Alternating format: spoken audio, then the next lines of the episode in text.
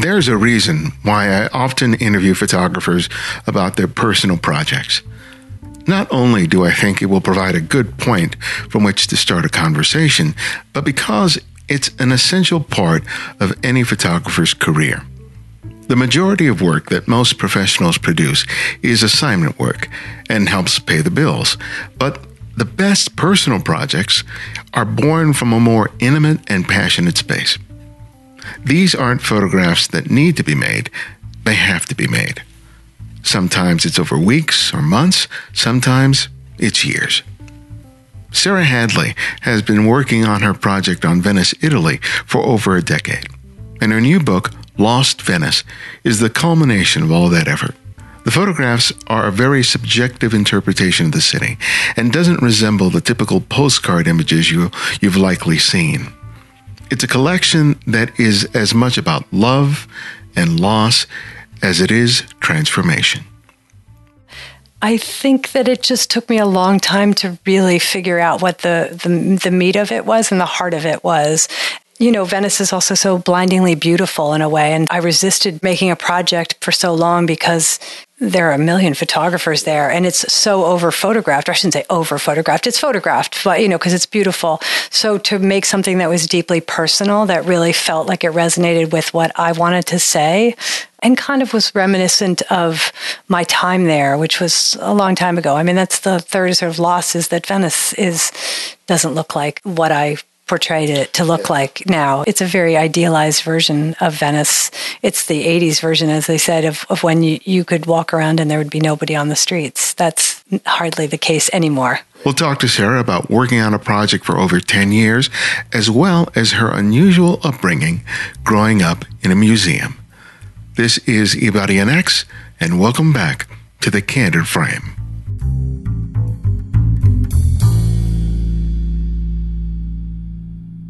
Well, welcome. Good to have you. Thank you so much for having me. Congratulations on the book. Thank you. I know you've been working on this for a while, so it's. Yeah. The project I've been working on for a long time. The book only a couple of years, so yeah. Yeah, but that's quite a leap though when you go from working on the project to going, okay, I'm going to make a physical manifestation of that.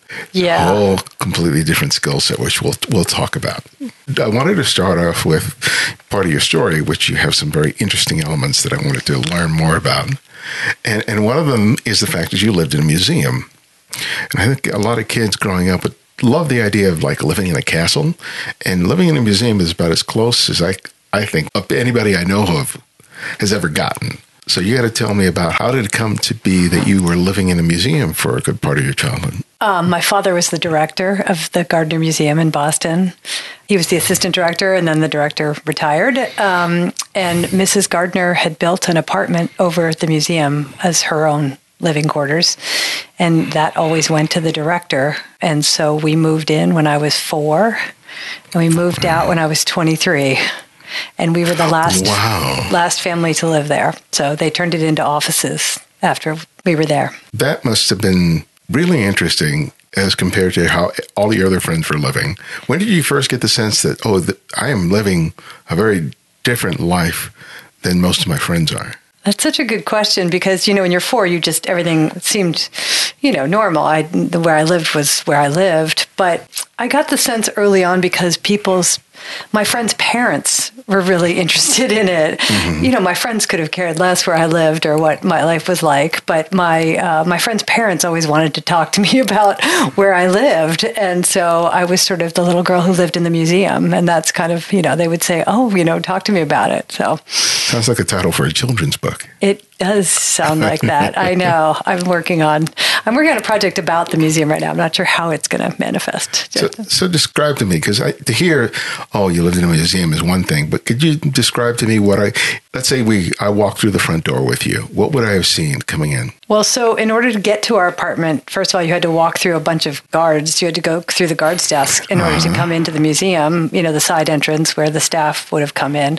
or where they do come in, and they knew us, of course. And so we would take an elevator up to the fourth floor.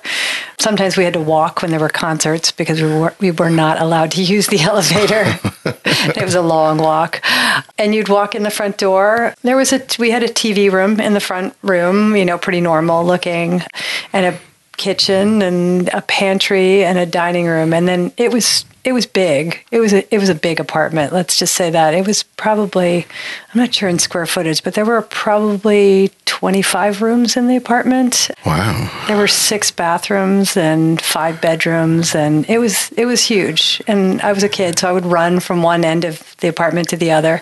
It, it surrounded a courtyard, so um, oh, okay. The whole museum surrounds a courtyard. So you would walk into our apartment, and then you would, after you went through the dining room, you would be able to look down into the courtyard, and then you would see basically visitors in the museum if they were there. The museum was open. You would see into the courtyard, and there were sculptures in the courtyard, headless sculptures, sarcophaguses. I always tell people it was a bit like growing up in an Edward Gorey story. Wow. So you are surrounded by artwork. Surrounded by artwork. Our apartment had artwork, certainly, but not much that was of any huge value. Yeah. Um, we had some of the rooms were still the way she had furnished them, Mrs. Gardner. So the dining room was her dining room table, and the wallpaper was her wallpaper, and there was a fireplace and, and some lovely things. And there was a living room that she had.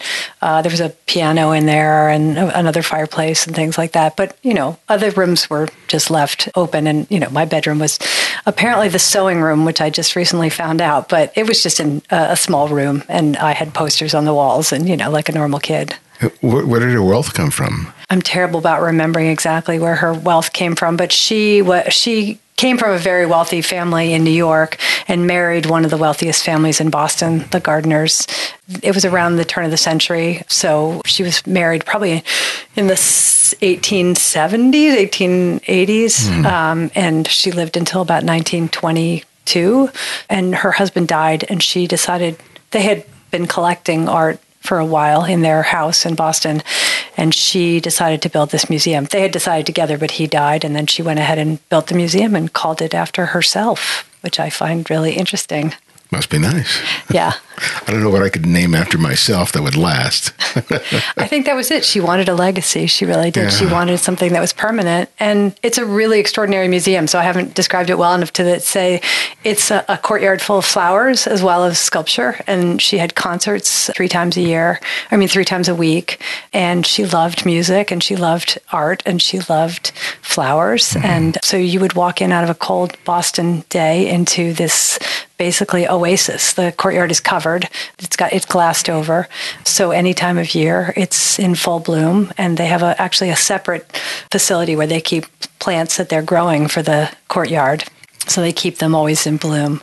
And it's, she brought over piece by piece the entire museum, almost the entire museum, I should say, from Europe. So it's uh, Venetian balconies around the central courtyard that were brought from a palazzo in Venice, and the floors and the ceilings and the wallpaper and the walls, and of course, all the art and furniture and furnishings. Wow. I hope I get a chance to see this place. It sounds amazing. It is pretty amazing. So, when did you start thinking that you had an interest in the arts in terms of yourself? You grew up being surrounded by it, but when did you think, well, maybe this is something I'd like to try my hand at it? Uh, it wasn't until college, actually, which is pretty funny. I did actually paint and draw in high school a bit and took photographs. Um, I was an art history major, actually, in college. I decided to study art history. There wasn't an art major at my college, um, but I did take painting and drawing classes. And I started doing photography then it's funny, I, I hated going to museums when I was a kid. I was dragged through hundreds and hundreds of them by my parents, of course. And, uh, you know, I felt, remember saying to my dad, if you've seen one cathedral, you've seen them all. And I really oh. did not, you know, it didn't occur to me that that was what I was, a path I was going to pursue. But I suppose it was inevitable. So, so why did you choose art history as opposed to English lit or it's funny. I went to my first, uh, I took a class in art history, I think my freshman year, and I just thought it was actually really enjoyable. And, and I lo- loved looking at the slides, you know, in the dark and writing papers about them. And I thought, this is great. I, you know, this is what I'd like to major in. And of course, my parents were very supportive. So that was, you know, another thing. So when did, when did the catalyst happen where you felt like, no, I want to, I actually want to create it rather than just research it? So as soon as you said, I mean, I started taking photographs um, seriously probably in my mid twenties, but uh, or not, oh, sorry, early twenties. But I I just I was working in museums a lot, and I really wanted to make the art, not just look at it and and talk about it and think about it. I, I knew I wanted to create it. So I had painted, as I said, for a long time and taken photographs. And so I went back to school and, and studied photography at 25. And you started uh, working in newspapers? I did, yeah. Community so newspapers? I stepped out of art school and got a job at a small newspaper in Virginia that actually ran 10 sort of very small community newspapers. And I photographed for them for about a year and a half. And I it was it was a lot of fun. It was a little crazy. I, I shot football and pet parades and openings of um, businesses yeah. and, and whatever was needed. Um, it was very different than art school. I had to learn how to actually, you know, take pictures that told stories. Very different mm-hmm. from yeah, from just taking a nice pretty picture. Yeah. So what was the hardest part about that? I actually would walk into the darkroom every Monday with a handful of film that not only I had taken over the weekend, but also staff writers had taken with inst- you know they had instant cameras or what mm-hmm. you know point and shoots, I never even cut the negatives up, but we would just string it through the the the uh, enlarger. Oh yeah, I, we was on yeah, deadline so much, and I would be there till midnight in a dark room, basically printing. And the other terrifying thing was football because it was at night, so I always was terrified if I actually got a shot. I would push that film. I would push that film so far to make sure that oh. I got oh. something. And I was working on the college paper. That was one thing I didn't have to shoot was sports because that was the least thing I wanted to shoot. And and at least community college and high school football, the stadiums are lit so poorly. So poorly lit. Uh, so people who shoot it now are kind of lucky because mm-hmm. they have digital cameras where they can ramp up the ISO and. Oh yeah, it, it's completely different now. Yeah. Yeah. So, so how did you end up in Venice?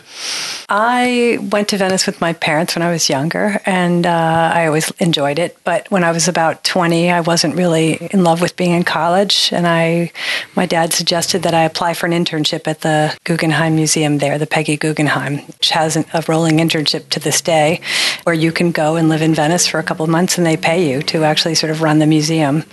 And so I tried it off to Venice in the fall of what should have been my junior year. And I say I had the happiest three months of my life, mm. uh, surrounded by art and also surrounded by artists. It was the first time I'd really been with people who also really appreciated art and who were making art. I was the youngest. I was 21, and they, people sort of ranged in age from 20 to 30. Some were doing PhDs and some were studying, working artists. Some had just graduated from college and they were from all over the world. So it was a really incredible and magical time. So it was it the, the diversity in terms of where people were from, their age, the different ways that they were involved in art as compared to what you were experiencing in college? Yeah, and as I said, my college was not really centered around the arts. So uh, I probably just had never been surrounded by this many people who were interested in art and also to be in Venice, which was uh, in the, it was the late 80s, pretty magical. I mean, by the time November rolled around, it was, the place was ours. You know, nobody else was on the mm-hmm. streets and we felt like, you know, we owned it, basically. Um, you could wander around at midnight and, and hardly see a soul. It was really beautiful. So you started taking pictures there a little more seriously? I did, yeah. So that's when I really started taking pictures. And uh, I had a really old, funny Russian 35 millimeter camera. And I started taking pictures and developing them in a darkroom. Um, I started working for the school newspaper as well, a little bit, and, uh, and got to use their darkroom. So, how did you start seeing differently as a result of, of being in Venice? because you talked about you know shooting for the newspapers and there you're you know, looking to meet a deadline, tell a story with a singular picture, maybe two. But what you started doing in Venice was demonstrably different. Yeah. So, I mean, if you're talking about the book pictures, they came much later. So, mm-hmm. uh, when I was shooting then in Venice, I have photographs of them, but they're not, I would not say extraordinary pictures in, in any regard. I did start just seeing light and, and architecture and shadow, and I was shooting black and white and understand, starting to understand how that worked. But it wasn't until after I'd gone back to school and really studied photography longer did I begin to understand how to create photographs that meant something and really resonated. What ties you to that city? I mean, there's, you know, there are a lot of places that people go to when they're young. Mm. You know, especially like in a, a kind of situation where you're in college and you get three months or six months in some foreign land, and yeah, you have you have a good time and you come back and you never really think of revisiting it. But for you, it seems to have been a very impressionable time for you. Why? Why? I think it was because it reminded me of The Gardner. So, you know, Lost Venice is sort of the, the title is uh, is threefold. There's the loss of my father, who died when I was 25, and who actually loved Venice as well. And there's the loss of my childhood home. So when I moved out of that house, uh, mm. that was sort of Venice. In it looks like a, the interior looks like a Venetian palazzo, basically. So Venice was very familiar to me when I even when I went there. It really felt uh, it was somewhere Mrs. Gardner spent a great deal of her time and that she really loved. And she collected uh, not just the artifacts, but she also collected art from Venice. And, and there's a lot of pictures of Venice in the museum. So, did your father pass away before you went to Venice, or? No, he he passed away after. After, okay. yeah. So the first time I'd gone, no, he didn't pass away for a couple, yeah, for a little while longer after we moved out of the museum. There's a story that you tell about the, I think you were photographing Venice and you saw a man crossing a bridge mm-hmm. that, reminded you of your father. Mm-hmm. Tell me about why that why that moment made such an impression on you. So I went back really with the intention of making a project. This is in 2006, and I hadn't been to Venice in probably 10 or 15 years and it was I was out in the mist and I saw this man who looked so much like my father crossing this bridge and I just couldn't it was just like seeing a ghost. It was pretty amazing. And I actually followed him sort of like the Sophie Calle thing and she you know followed him down the streets for mm-hmm. a while. But it was really the first picture of him that uh, was became the seed of the project. And what do you see in that picture that made you feel like it was that? I think it was this strange thing that my father died in his sleep of a heart attack and I never saw him. And if I don't know if you've ever had somebody die all of a sudden on you, it's it's as if they're there one minute and then they're mm-hmm. gone and and they literally just disappear he vanished from yeah. my life and so i think to see him and to see the mist and to see this place that he knew and and that we had been to together was just uh, kind of extraordinary kind of uh, the confluence of those things yeah, I, I went through that with my dad because when he passed away, he was in Dominican Republic because there was no embalming services anywhere close. Basically, the next day he was buried, and I I missed the funeral and the interment by probably three or four hours or something like that. Mm. So you know, my last, my, I, my, I saw him probably a week before, before he left. And then I talked to him on the phone, and that was the last time. So yeah, like yeah, you said, he's there one really moment strange. and then he's gone. Yeah, and you're sort of left with this wondering, like, will I ever see them again? You know, it just sort of they they disappear, and you it's you're left kind of not knowing what to, you know, who you know how to grieve. I mean, you understand now why sort of Catholics have this open casket, and you see the person, and you mm-hmm. kind of mm-hmm. have this moment where you can say goodbye to them in a way. Not that I'm advocating open caskets, but I'm sort of saying even just the ceremony of having a funeral, the same. You have a moment where you actually can sort of say goodbye. Yeah, when you leave somebody that quickly, it's it's hard. Yeah. Sometimes when I'm working on something, I don't necessarily intellectualize it in terms of, oh, I'm doing it for this and such reason. But it seems like, from what I've read and, and just sitting down with you, that this is sort of a book about, to a certain degree, inspired by loss. One, the palpable loss of your father, and then the loss of the place that you sort of grew up with. And that it was a way of sort of reigning some control over something that was completely out of your hands. Um, I don't know, but I kind of, you know, since you've lived with this for so long, have you given any thought as to beyond being being able to create a beautiful body of work? You know, what was propelling it? Because you spent a good amount of time working on this. Oh, it's interesting you say. I just think I'm very slow at working. I really, you know, I mean, I remember I went to an artist uh, residency ten years ago, and somebody there said, "Oh, I've been working on a project for ten years," and I thought, "Oh my god!" And then, you know, here I am, fast forward ten years. Mm-hmm. You know, I've worked on other projects as well, but this one's sort of always been there. I think that it just took me a long time to really figure out what the, the, the meat of it was and the heart of it was, and how to get there through. You know, Venice is also so blindingly beautiful in a way, and so it's and and I resisted taking or making a project for so long because there are a million photographers yeah. there and it's so over photographed. I shouldn't say over photographed, it's photographed, but you know, because it's beautiful. So to make something that was deeply personal, that really felt like it resonated with what I wanted to say and kind of was reminiscent of my time there, which was a long time ago. I mean, that's the third sort of loss is that Venice is doesn't look like what I portrayed it to look yeah. like now. It, it's that's a it's a very idealized version of Venice. It's the '80s version, as they said, of, of when you, you could walk around and there would be nobody on the streets. That's hardly the case anymore. Yeah, yeah. Just the last couple of weeks when they had the flooding, I was thinking of you. Yeah, and uh, it was it was heartbreaking. It is heartbreaking. To see that. I mean, and that's the other thing about Venice is that you know they keep saying it's sinking, which I guess it's not actually sinking, but the tide is, you know, washing away and the, mm-hmm. the, flooding is getting worse all the time. And so the question is, how long will Venice be able to survive? Yeah, it's built on mud, really. Yeah.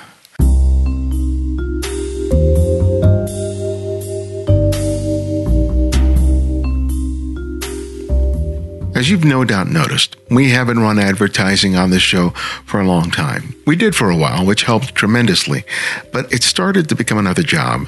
Trying to land a new advertiser for weeks or months, writing scripts. When I stressed the unique nature of the show and how different it was from it, everything else, the advertisers were more interested in seeing numbers for satisfying return on their investment, which I don't blame them for. But I made the choice to stop pursuing advertisers because I never felt really comfortable seeing you as just a number. I've heard too many stories of how this show has helped change your lives and inspired you to begin or continue pursuing your dream for a photographic life. While I would love to have a generous endowment, I would want it to be from someone who gets what we do and really believes in it. But until that happens, I'm relying on you to support the work we do with the podcast. So if you've been listening and haven't yet supported the show financially, please consider doing it today. Help us to increase our supporters from just 3% to 5% by contributing as little as $5 a month to our Patreon effort.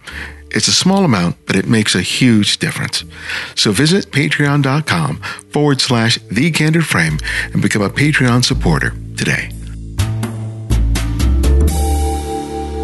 So, as you said, you didn't want to just create another book of pictures of Venice because it's been done by other people before.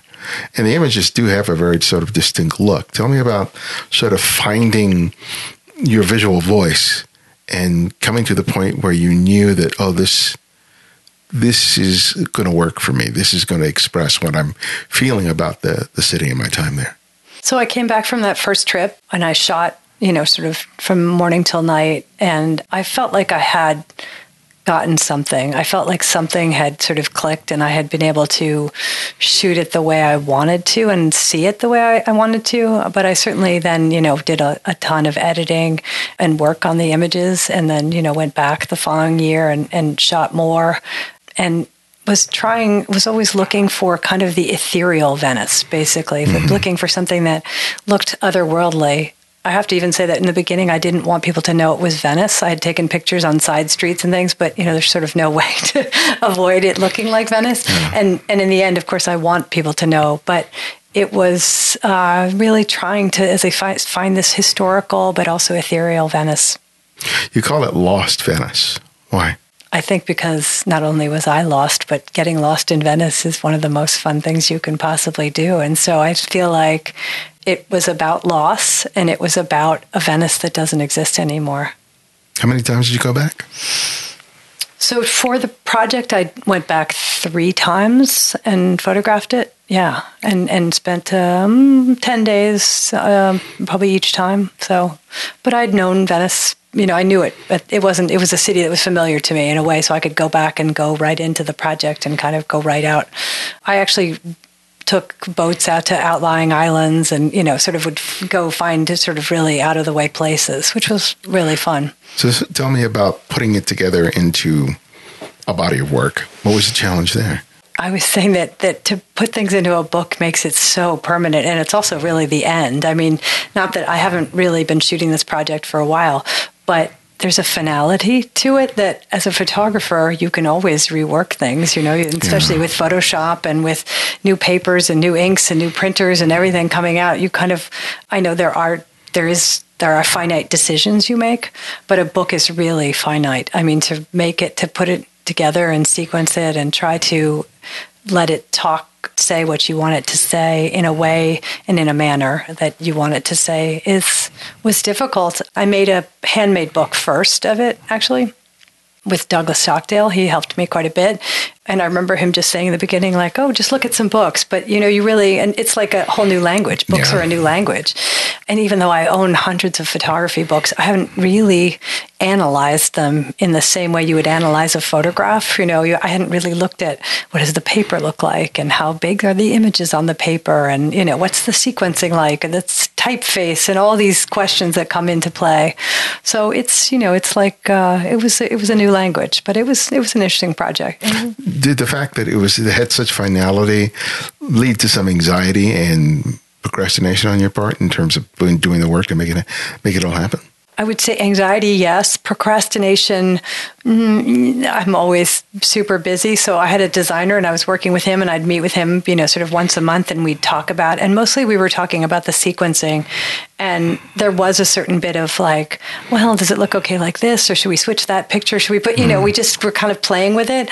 And I'm sure he's worked with many, many photographers, so he knows that this is the way it goes. yeah. And as he said, they almost always come around to the beginning, you know, the first way that you do things. You know, mm-hmm. it's just like your first print, you go back, you, you try and muck things around, then you go back and you realize, like, oh, the first print was actually like pretty much on target. Yeah. There was a lot of that. And then I would say there was the end bit, which, you know, I just hadn't really thought about the actual, like, how are the words going to be and how is what's going to be on the cover and, you know, this, everything. But from the beginning, I knew the size and I knew sort of the I'd given him maybe 30 pictures to work with, and he sequenced them pretty masterfully, I want to say. I had made a, a couple of tweaks here and there. So, how did you come to your 30? Mm, I probably have about 50 images in the project that I love there's probably 30 that I absolutely adored and 22 that I, you know, he he whittled it down even further. It's probably 22 images in the book, maybe 24. I'm mm-hmm. not It's a small book and I was okay with that. I think that uh, I wanted it to be short and sweet and just not become redundant ever and not ever yeah. to mm-hmm. feel um, I wanted you to enjoy each image and that was it. So I was fine with it being small and and short. You've done a lot of other things in your career. One of them was starting a photo festival in Chicago, which I will never do. But I'm amazed at anyone who takes on takes on takes on that. Why did you do? Why did you do that? I started a festival because I needed a photography community. Ah, okay. And I didn't know any other way to, to get one. And it's a really funny story. I would not advocate it to anyone. It was a tremendous amount of work. Um, but like anything, you go naively into things and think, oh, how much work can it possibly be? I had been to Photo Lucida in Portland and I'd been to uh, the Woodstock photo reviews in New York. And I thought, why don't we have something like this in Chicago? It just seems crazy with all this talent and, you know, all these people. And I didn't, I hadn't gone to school in Chicago, so I didn't really know, I didn't really have a huge photo community. Uh, at first, I started at sort of a gallery and that sort of fizzled, and I decided that wasn't the way to go. So I decided to do this.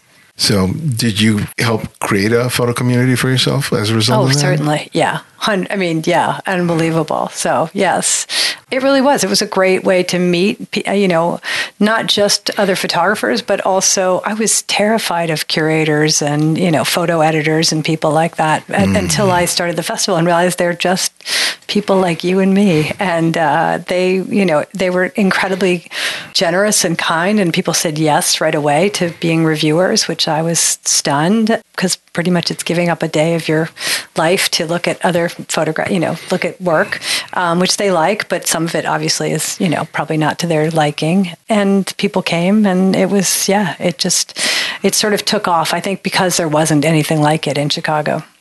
So, what did you learn from doing that that has been invaluable to the work that you do as a photographer? so much. I think I learned so much. I mean, I think I got a huge education. First of all, I saw unbelievable bodies of work come through the festival.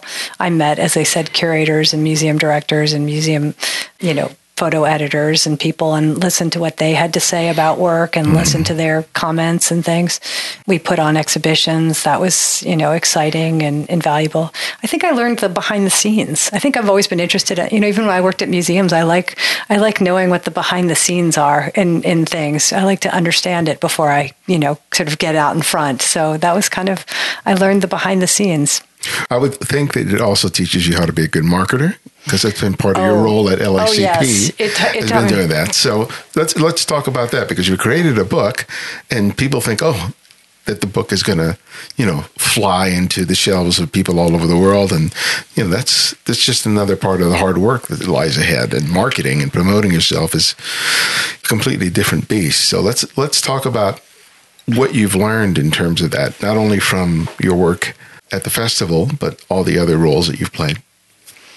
Uh, I have learned a lot about marketing, and I will say that that was also just completely invaluable to, because you know you see what people do. Uh, certainly, coming through the festival, people that are rising to the top. I mean, there were certainly people who came through as graduate students or undergraduates, and then who eventually ended up getting, you know, major exhibitions and shows. And I saw what how they presented themselves and how they promoted themselves, and I want to say that just learning that marketing is a huge part of being a photographer, being a fine art photographer. You have to just be out there and you have to be willing to meet people everywhere and talk to them about your work and, and be in as many shows and just yes get get as much I guess out in front of people in, in, as you possibly can, which doesn't leave you a lot of time to make work. Unfortunately, yeah. I mean, I find I spend yeah. a lot of time marketing, and and unfortunately that I have to sort of carve out days to make work now because yeah, it's it's just a huge part of the job. Yeah, because I there's talent alone is not enough. You can no. be the most amazing, talented artist of any genre, but if you're not able to sell yourself and pitch yourself out there, it really makes it difficult to be able to you know, create a life that revolves around your art. Yeah. You know, you, you, can be happy with just making the art. I mean, there's nothing wrong with that. But I think a lot of people aspire to having an audience of yeah. their their photographs, their paintings, their their plays, whatever it is. It doesn't seem like you're very uh, much of a wallflower, but that from my my time with you, you seem to be very energetic about getting out there and putting the word out. Did that is that something that just came naturally to you, or is that something you had to learn? Mm, I've never been an introvert, so I don't think I think it came naturally to me to be curious about other people and to want to meet other people. And as I said, I I started a festival because I didn't really have a photo community. I only mm. knew a handful of photographers at the time when I started it. So that's um, all been, you know, part of, I guess, who I am, which has been, you know, I guess helpful. But I agree with you that it's just putting yourself out there is just you ha- you just have to. I mean, I used to hate having exhibitions. I hate to say. I mean, I wanted to get them, and then I would get them, and then I hated going to them because I hated standing in front of my work and talking about yeah. it. And I just learned. You just learn to get over that. You just learn. You have to. You have to learn to get over yourself, and and also to get over yourself about everything. You know, just to move on to the next thing or project or idea or whatever it is, uh, and not dwell too much on you know what you haven't been doing or what you've said or what you've done or yeah, last last winter they had the uh, portfolio reviews down here mm-hmm. uh, in LA, which they have every every year, and that you're involved with. And you see a lot of people come through there, and you get a chance to talk to uh, the people who did the reviews afterwards because there's like little parties and little gatherings. And I'm sure that a lot of the people who uh, went in for the portfolio reviews are always very curious as what the people said you know, at the end of the day. So, what are the things that you've heard discussed that you think are invaluable for people to know wherever they decide to take uh, do a portfolio review? Mm, that's such an interesting question. I mean, I would say that the reviewers are, you know, they don't dish too much about stuff. If somebody's really, let's see, if some work is really fantastic, they'll certainly talk about it. If some work is really, it's not the work, but if the person, and I would say that it's really they're judging the whole package. So your work could be, you know, you could be just starting out, but if you're too aggressive or too, you know, sort of demanding or or not put together, they'll certainly notice that. Mm-hmm. Um, and and comment on that. They would never comment on somebody who's just starting out, though. I mean, you know, everybody starts yeah. somewhere. So I want to say that most of the reviewers realize that, and I think that's one thing that even I didn't know. You know that you know you just have to start somewhere. You everybody starts somewhere, right? You just have whatever you have as your portfolio, and you learn as you go along. I went to Photolucida and I didn't know what I was doing there. I mean, I had 16 reviews and it was my first reviews. Wow, and 16. Yeah. And I had never, nobody had ever told me about what, you know, what do you say? What do you do? I mean, I'd been to one little tiny review beforehand, but you learn. You, you learn from everybody yeah. else and you just learn. And, and then you go to the next review and you learn something new and you're better at that. that so. so, as a tip, what's in because you'll get different opinions from different from different people right and sometimes it can be very contradictory mm-hmm. and i think when people first are starting out they're thinking that these people know what they're talking about and they and they go there with the hope that they'll get some definitive advice as to what to do next. But when you get contradictory opinions and advice, you can be just as lost as you were at the beginning. So how does someone who's in that spot come to be more discerning and, and have an idea in terms of how they process all, all of what they've heard? Um, I know that's a big question. No, but. no, that is a big question. I'm trying to think of a, of a, of a concise answer. I would say that for one thing, you know, Catherine Edelman, who runs a gallery in Chicago, probably one of the, the best galleries in Chicago, she once said, you know, I'm just one person. It's just my taste. It's my opinion. So, you know, you have to remember that the person sitting across the table from you it's not the be all and end all, right? You mm-hmm. have to mm-hmm. remember that, you know, there's people like, you know, Herman Melville, didn't he send out his, you know, Moby Dick a thousand times, or not a thousand, but, you know, 50 times. And, and you know, there's famous authors who, you know, famously were rejected, you know, 49 times, and on the 50th they got in. Not to say that you shouldn't listen to the advice if you get it. I mean, I always say to people, if you hear the same thing more than two or three times, you probably should believe it. Um, yeah.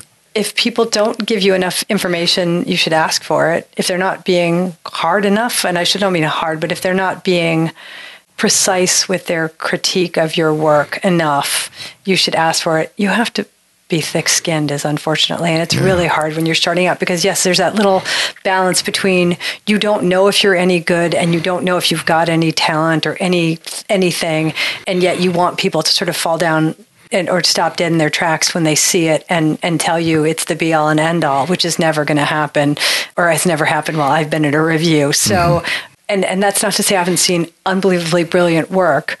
It's just that part of what they're looking at for you is how committed are you to staying in the game? Yeah, yeah. Because if you show amazing work, but this is your first review and you just made the work, they want to see that you're going to be around in a year and that you're going to continue to make more of this work.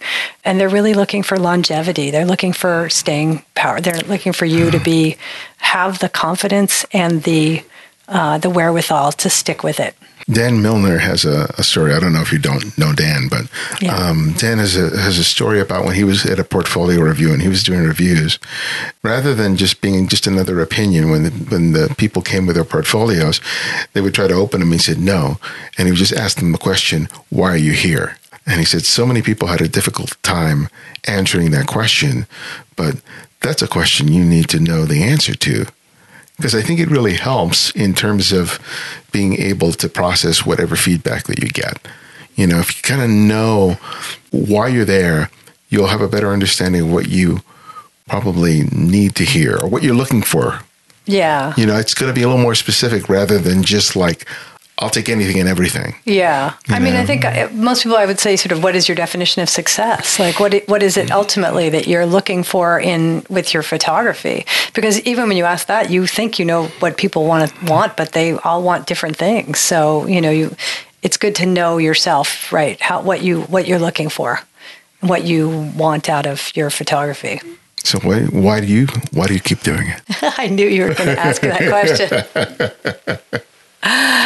You know, it's funny. I recently saw a friend I hadn't seen in maybe 20 something years, and he said, I, I can't, and he was a painter way back when, and he, he's long since given it up. And he said to me, You stuck with it? And I said, It never occurred to me to stop. It really never did. Yeah. I can't imagine a world without art and not a world without not being able to make, make art. So I think that's, you know, I make it because I have to in a lot of ways and because I love it. I mean, I look at photographs all day long, not mine. I look at other yeah. people's and I'm fascinated whenever I see things and I'm I'm excited when I go to exhibitions and I go to museums and I see work. I, I love looking at art. So I think I love thinking about what to make next and how I can make it and you know and just if I had enough time, what would I do with all this time? And yet, yeah. you know, it's it's just it's it's thrilling. Yeah. I don't know what else to say about it. I mean, you know, of course, the accolades are nice along the way, and and I think that keeps you going. That's what I would say. Of course, you know, I think it's hard to just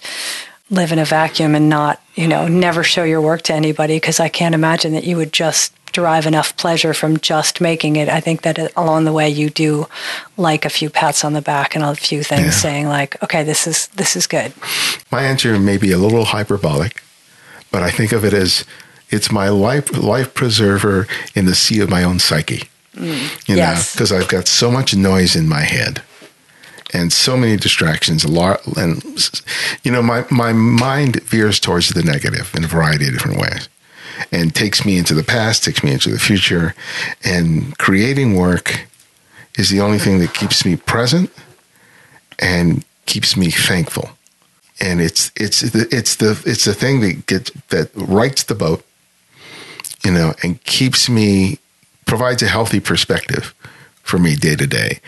And I think that's why I get a little crazy when it, when it's too long and I haven't been creating something. Yeah. Because I lose complete perspective on not just creating art, but just, you know, my place in the universe. Mm-hmm. And, you know, there's probably a simpler way of describing it, but right now that's about as accurate as that I can. That was a great description, I thought. No, that was lovely. You know, so, because otherwise that'd be a crazy MFer. I think a lot of artists would be crazy without art. I think it really helps. I think it helps everyone. So when do you, you know you, you you mentioned earlier that you've had the chance to interact with so many different artists and amazing photographers and you know we're always very bad about making comparisons you know in terms of the value of our work and our place and not feeling like a fraud. But was there was, was there a moment where you finally felt comfortable you know where you felt like no I I've earned a spot here. I deserve a spot in this in in this community I'm trying to think of a specific moment. I mean, certainly moving to LA was a huge game changer in that I want to say I had far more access to other photographers who were doing incredible work. Even though in Chicago I knew people, I feel like LA, everything just kind of got elevated a little bit. And I started showing kind of more at a, you know, national scale and things like, I mean, there's just been so many kind of exciting moments along the way. I, I always tell, I'll tell one story that was like a moment where, and this is a good one for people listening. I always sort of tell this when I talk about portfolio reviews that um, there's a little gallery in New York called the Robin Rice Gallery. It's in the West Village. It's been there for years. And I really loved this gallery. It shows mm, pretty much black and white photography, although she shows some color, but a lot of black and white. And it's a beautiful, tiny little gallery. And I started sending her, you know, slides back when we had to make uh, copy okay. slides of our work. Yeah. This is probably in like 90, no, yeah, 2000, I can't remember. And then I, you know, I put her on my mailing list and I would write to her and she wrote me back after 10 years, she wrote me and put me in a show. And I didn't even know she knew I, my name, but obviously somewhere along the line, these postcards and these, you know, things. Yeah. And so I always say to people, you know, it takes a long time. You got to be in it for the long haul because you just never know what's going to happen. It takes what it takes. It takes what it takes. Yeah but yeah, I think that was a moment of that was a moment of personal achievement of just you know my marketing achievement of ten years of you know going after this gallery and uh, and finally uh, yeah being in a show there. But I think showing my work in Paris was you know has been extraordinary for the last couple of years and and really and seeing Paris photo, which is you know, just mecca. I mean, it's really unbelievable. And there's, you know, Sophie Calle and Roger Ballen. And I mean, there's everybody you've ever heard of is walking mm-hmm. around. I mean, it's sort of like the Oscars for photography, I want to say. And it's, I don't know, it, it feels amazing. Well, my last question that I ask each guest is I ask them to recommend another photographer for our listeners to discover and explore. And it can be anyone, someone you've long admired or someone you've recently discovered. So, who would that photographer be and why? Oh, interesting. I have so many friends that I would want you to interview. Just one? Can I one. give you more than one? I have a whole long list. I know, I know. We could be here for a long time if I did that. Well, I, I will say the most, uh, the person that will give you the most entertainment and, and just love talking to you is going to be Lisa McCord. Okay. What, what's special about Lisa? Lisa tells stories. She tells amazing stories. So she's been photographing in the Mississippi Delta for 30, 40 years. And oh, she has okay.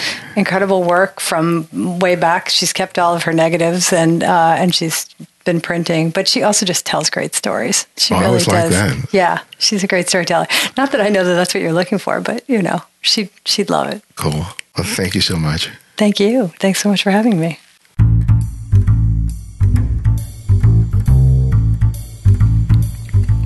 Thanks to Sarah for coming by the studio. Find out more about her and her work by visiting sarahhadley.com. I have several workshops coming up uh, this year. The first one is in February in Los Angeles as part of LA Street Week, held by the Los Angeles Center of Photography. It's a week long event with presentations, workshops, and exhibits. I'll be teaching a half day workshop in Hollywood, but there will be other sessions as well conducted by other photographers. You can find out more by clicking on the link on our site or visiting lacphoto.org. I'll be in Washington, D.C. for the Focus on the Story Festival in the fall and a Memento photographic workshop in August, as well as a week long workshop in Tokyo in December. I'll be providing more details on these as they become available. If you're a devoted listener and subscribe to the show, write us a review on whatever service you listen to podcasts. Those reviews have led to people taking a chance on our show and allowing us to grow. Thanks to Sydney Turtle from Australia for their five star review. Along with my recent book, Making Photographs Developing a Personal Visual Workflow, I also released my latest ebook, Nine Pictures, Nine Stories, Volume 2. The first one got a great response, and I'm back with a follow up where I discuss the stories behind nine images that I created last year. It's only $8, and your purchase is another way you can support the show. Purchase that and any of my previously published ebooks by visiting the website. You can also subscribe to our YouTube channel and our mailing list. On the YouTube channel, I offer critiques on images submitted by TCF listeners like you, while the mailing list keeps you updated on all TCF events, including workshops and more. Sign up today. And remember, you can support the show by contributing to our Patreon effort or donating through PayPal. Thanks to Christian Knobloch, Frank Schlusman, Michael Beecham, Stephen Wimberly, Lars Hegard, Timothy Floyd, Philip Shusett, and Minzal Mira. I really appreciate this. And if you found that you can't find every episode of the show on whatever platform you listen to podcasts, download the Candid Frame app, which is available for Apple iOS and Android. And because of your generosity, it's free to download and use. No additional purchases required. The Candid Frames audio engineer is Martin Taylor, who you can find at theothermartintaylor.com. The show's senior producer, Cynthia Parker, and our music is from Kevin MacLeod, whose royalty-free music can be found at incompetech.com. And this is Ibarionex, and this is The Candid Frame.